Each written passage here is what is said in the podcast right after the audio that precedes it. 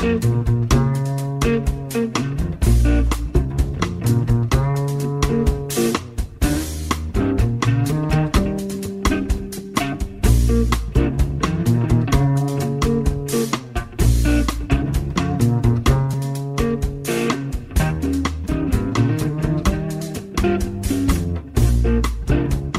En Radio Marca comienza Noches Americanas con Abraham Romero.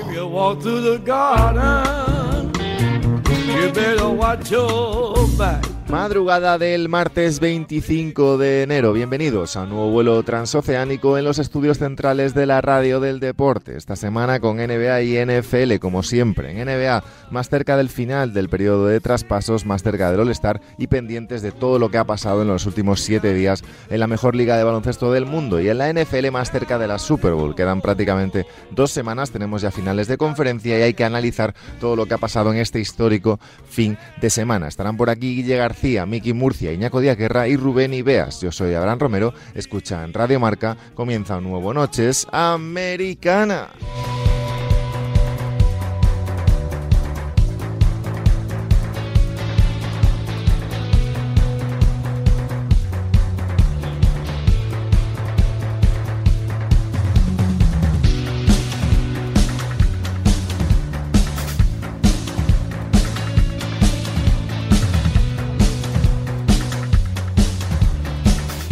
Nueva semana en la NBA, nueva madrugada del martes al miércoles en la mejor liga de baloncesto del mundo, 25, casi 26 de enero y mucho que ver, mucho que analizar en la liga de baloncesto. Tenemos protagonistas y tenemos, antes de nada, eso sí, un regreso pues muy esperado. Miki Murcia, ¿qué pasa?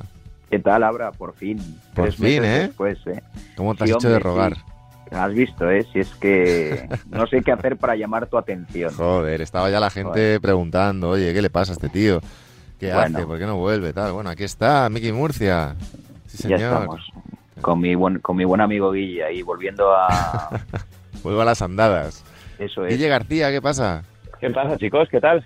Bueno, ya de vuelta ambos ya, ¿no? Sí, sí. La parejita. Eso es. Le echábamos de menos, ¿no? A Miki. Claro, hombre, joder. A Guille ya sabéis que lo seguís en arroba willy-marca y a Miki Murcia en arroba mikimur10, compañeros de marca, cada uno sus cosas, ambos. Eh, vamos a ver, chicos, poniéndonos en faena, eh, última semana de la NBA, cosas que han pasado, cosas que no. Por empezar con un protagonista español en este caso, que siempre nos gusta. Hemos hablado mucho de él durante esta temporada y también durante la anterior. No terminaba de encontrar su sitio. Primero en Minnesota, eh, ahora la última, la penúltima oportunidad en Boston. Ahora ya sí que sí en San Antonio. Eh, Guille, ¿es la última oportunidad para Juancho Hernán Gómez en la NBA? Bueno, tiene toda la pinta, ¿no? Que, que en lo que pasa en los Spurs va a, marcar su devenir en, la liga. Eh, él tiene contrato hasta junio, luego tiene contrato una temporada más, pero no está garantizado. Si el 30 de junio los Spurs le, cortan y luego no le reclama ninguna franquicia, sería gente libre y, y tiene pinta de que eh, por ahí ronda un equipo que es el Real Madrid eh, muy pendiente de los movimientos que hace que hace un Juancho que, que bueno que yo creo que tiene una buena oportunidad en San Antonio porque si hay un equipo que que usa bien a los europeos, que, confía en ellos y que, que el sistema de juego puede adaptarse más al baloncesto europeo son, son los Spurs, pero bueno, tiene media temporada nada más para intentar conseguir minutos. Es complicado entrar, eh, Miki, eh, en mitad de temporada en rotación. eh, digamos que eso, o muy bien o muy mal, eh, es complicado entrar, yo creo, a, a finales de enero, eh, siendo un jugador además no demasiado importante en la liga, eh, que bueno, tienes que ganarte un puesto. Pero lo bueno, como decía Guille, es que eh, franquicia en reconstrucción, franquicia que, bueno, salvo gran sorpresa, eh, a priori no van a jugar los playoffs, tienen opciones todavía de play-in, 17-30, eh, van los Spurs, decimoterceros del, del oeste, pero 2-8 en los últimos 10 partidos. Es verdad que están a una o dos victorias del, de ese play-in, pero, pero muy complicado. Aún así, rotación, Miki, de San Antonio, interesante para que Juancho pueda tener minutos. Sí, sí, está claro. Yo, sinceramente, yo creo que una otra posibilidad es que eh, pueda hacer otro, antes de la, del deadline, pueda hacer parte de otro trade eh, que implique a los a los Spurs, o sea, que, que, lo utilicen para, para seguir moviendo para seguir moviendo el, el mercado. También es verdad que en la posición de cuatro los los los Spurs están un poco están un poco cortos y están haciendo jugar, por ejemplo, a Keldon Johnson, que, le ves sufrir muchísimo con los con los cuatro con los cuatro de con, con los que se enfrenta y que igual pues bueno le puedes utilizar visto que no cuentan mucho con, con un jugador que siempre ha tenido minutos y que siempre ha sido un jugador importante como Tadeusz Young que por lo que sea Popovic eh, no le está dando la, la confianza de los minutos que, que, que, se suponía un veterano de esas características tenerlo para no hacerle jugar pues mejor traspasarlo que también supongo que, que intentarán que, supongo que también será traspasado, claro. Es verdad que Guille, en los últimos. un jugador en último año de contrato eh, que no está rindiendo demasiado, que el equipo no está peleando por cosas importantes, suele tener mucho, bueno, mucho run run en el mercado de traspasos. Yo dudo, vamos, tengo dudas de que vaya a volver a salir. Eh, creo que va a, va a agarrarse él también a esta oportunidad, pero bueno, al final decide la franquicia. Y, y es verdad que a lo mejor eh, con Juancho siempre hemos tenido la duda, ¿no? En la NBA de si es un 3, si es un 4, qué tipo de jugadores. Como decía Miki, pues está jugando ahí Keldon Johnson, el, el rookie. Eh, Jacob Poelt es el pívot titular. y al final es casi un small ball con Derrick White, Deontay Murray, eh, McDermott, que también está jugando eh, bastante, bueno, es un poco irregular este año, pero Murray, por ejemplo, sí que está haciendo muy buenos números y Poelt, sobre todo, son un poco a las dos estrellas. Es verdad que en el puesto de cuatro, Guille, eh, no hay nadie. Tampoco en el banquillo, porque está por ahí que Baetes Diop y como decía Miki, pues Tadeus ya no, no le usan mucho. No, bueno, yo por eso digo que él sí que va a tener por lo menos oportunidades y minutos. Estoy de acuerdo con lo que decís antes de que entrar en en rotación en mitad de temporada es complicado, pero, pero la escasez de jugadores en ese puesto y en esa indefinición de puesto que tiene Juancho, que se puede jugar, puede jugar de tres, puede jugar de cuatro, le puede venir bien. Un jugador además que tiene que tiene mano, que, que se puede acoplar muy bien al, al esquema de Popovich, dejando a Poltel solo dentro de, de la zona y, y, abriendo aún más el campo para, para Murray y, y sus penetraciones, pues eh, puede tener una última oportunidad. Yo creo que, que de hecho la va a tener, que va a tener que por lo menos minutos. Otra cosa es que luego esos minutos se traduzcan en números y, y en convencer a, a Popovich o a cualquier otro general manager de la liga para que al 30 de junio asuma su contrato de 7 millones de dólares la próxima temporada. Bueno, veremos qué pasa con... Sí, sí dime qué. Por poner un poco históricas, ¿sabíais que era el primer trade que hacen los Spurs con los Celtics? Tiene ¿Ah, curioso, sí. Es curioso de los Celtics porque parecía, todos hablábamos en verano de que, de que era un buen destino para Juancho, de que en una rotación en la que tampoco había cuatros demasiado brillantes, eh, podía tener minutos eh, como cuatro o como tres, eh, pero es verdad que no los ha tenido. No sé si por poca confianza del cuerpo técnico, porque el propio Juancho no ha dado demasiado, pero creo que el, no voy a decir que ha perdido una gran oportunidad Juancho en ese sentido, porque al final nunca sabes un poco cómo ha pues cómo ha pasado todo, ¿no? O que mm, si ha sido más falta de confianza del cuerpo técnico o falta de ciertas virtudes que pedía el cuerpo técnico en, en, Juancho, pero yo vuelvo al verano, Guille. Parecíamos todos tener claro que, que, Boston era un buen destino, pero hasta el, el propio Juancho lo ha dicho, que bueno, que no, no ha sido todo tampoco como él pensaba, que no había sitio para él y que y que pues no, no, eras, no era el momento a lo mejor no de, ir a los Celtics, pero mira, eh, primer español además en pasar por Boston y, un equipo que al final pues está jugando con Orford, por ejemplo, de la pivot, Tatum que a veces también juega un poco de 3-4, bueno, eh, yo creo que es un poquito oportunidad de, no voy a decir perdida, pero parecía todo encajar demasiado bien como para que saliera tan mal. Sí, sí, yo creo y, y puede recuperar los audios del principio de temporada. Yo tengo gente que, que todavía me lo echa en cara. De, Dijisteis que Juancho iba a jugar que Juancho tenía una oportunidad.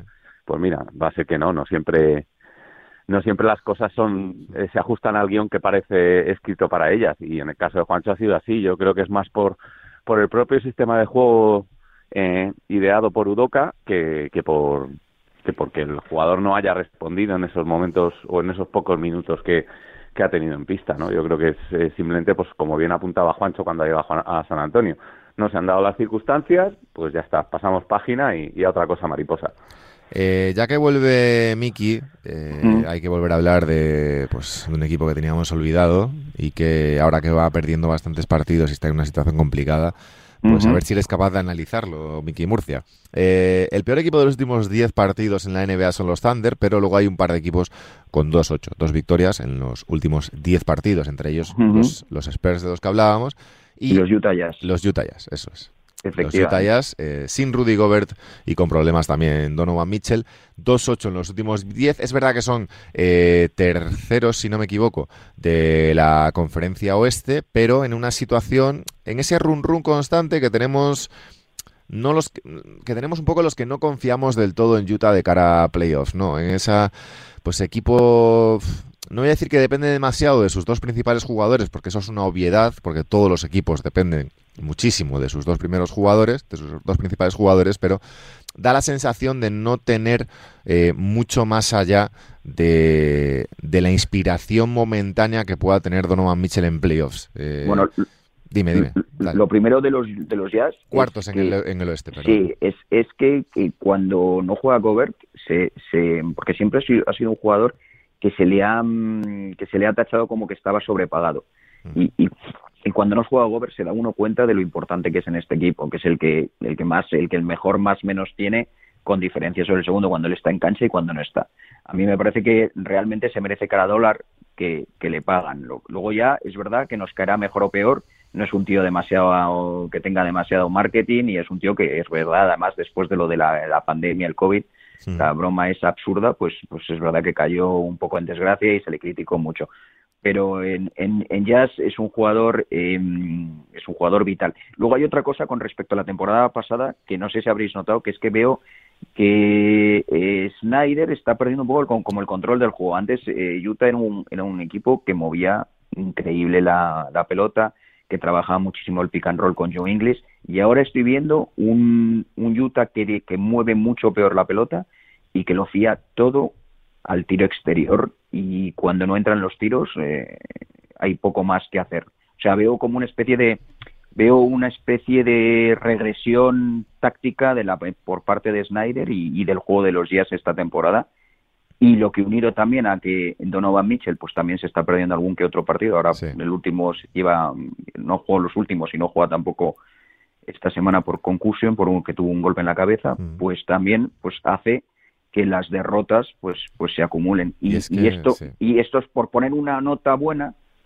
es que por ejemplo hay, hay, derrotas y derrotas. La derrota de ayer contra me parece que fue contra contra, contra Phoenix, que es el primer que es el que es el primero de la liga y tal pues hay derrotas que son más eh, menos dolorosas. Ayer veo por lo menos que Snyder puede contar con unos jóvenes que, oye, en un momento dado te pueden aportar cosas. Pero cuidado también con el calendario de Utah, ¿eh? Y cuidado con esas derrotas, porque de las de esas ocho derrotas que, que, hablábamos, eh, estoy viendo aquí derrota contra Toronto el 8 de enero, derrota contra Indiana el día 9, derrota contra Detroit el 11, derrota contra Cleveland, que ahí fueron las cuatro, cuatro seguidas.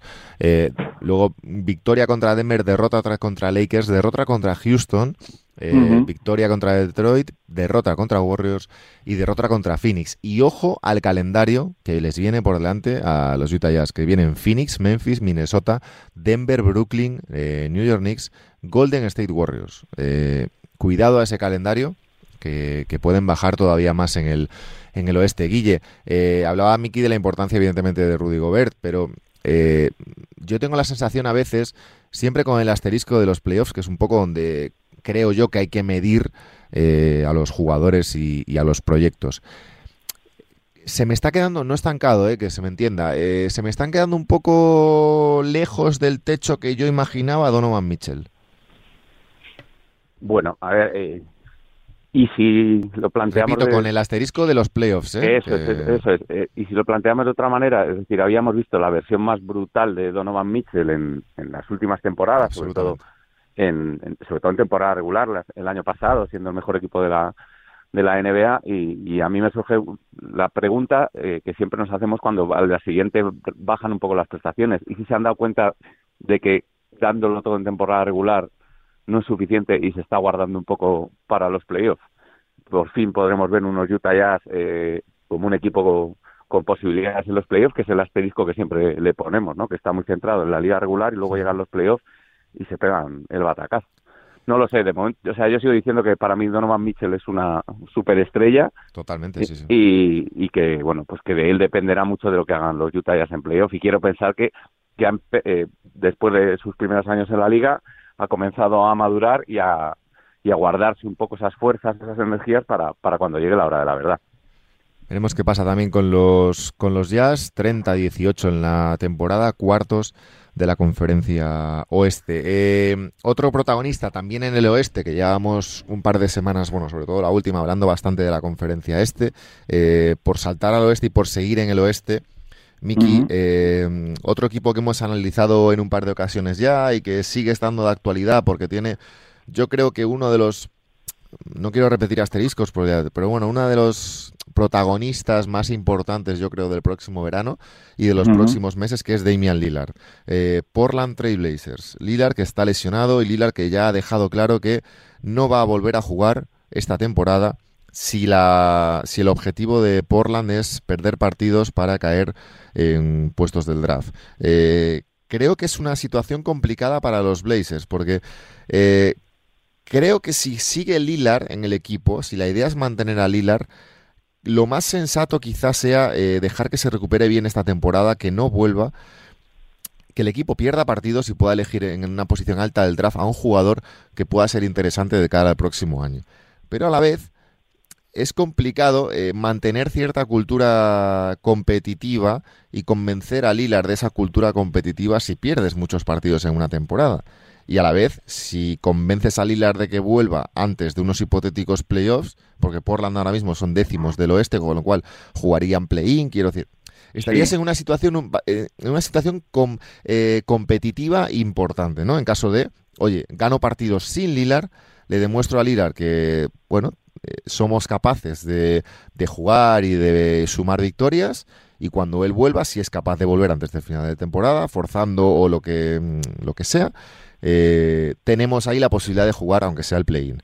Eh, en la otra dirección, pierdo partidos, eh, Lilar no vuelve, con lo cual se recupera, pero demuestro también que sin Lilar esta plantilla no, no es capaz de ganar partidos. No sé si me explico, ¿cómo, cómo lo ves tú esta situación? Bueno, lo que veo es que después de, de la lesión de Lilar, eh, hay, eh, bueno, han ganado seis de los últimos ocho partidos. Seis de, sí, y, seis de y luego, y luego hay cosas que Lilar, bueno, si yo soy Lilar, pues diría, oye, eh, Nasir Little, Anferni Simmons, eh, Anferni Simmons, por ejemplo, ha hecho un, mes de enero monstruoso. o sea, quiero decir, al final estás viendo que, que, que, los jóvenes te pueden aportar, pueden aportar eh, ciertas cosas y te pueden ayudar a ganar partidos.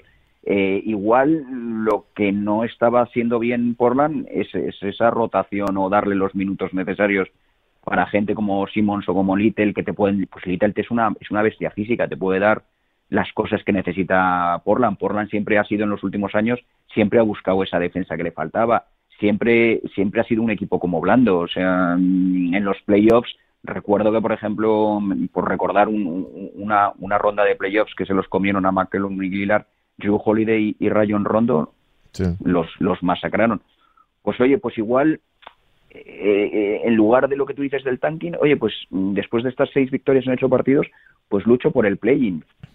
Sí, además, Guille, lo que dice Miki, ¿no? Es una plantilla muy joven sin Lillard, es decir, eh, pues San Simons, por ejemplo, ayer ganan a Toronto y pues 19 de Anfernesimos, 19 de McCollum, que también está volviendo un poco a sumar, eh, a producir números, 19 de Nasir Little, y un Lilar que bueno va a estar mínimo dos meses de baja por esa lesión eh, abdominal que, ya le tuvo en problemas durante los Juegos de Tokio, eh, forzó un poco para esta temporada y ahora ha decidido parar mínimo, serán dos meses, con lo cual te pones prácticamente en abril y bueno, en una situación yo creo que complicada para todos. Bueno, ahí ya sabrá Lilar a qué juegan estos Blazers y si, y si le merece la pena forzar para volver o, si le merece la pena decir, pues me quedo eh, en el salón de mi casa viendo a mis compañeros descansando de cara a la temporada siguiente. Pero estoy de acuerdo con Mickey que, bueno, pues es verdad que estos Blazers eh, no tienen una papeleta complicada, pero a la vez tienen elementos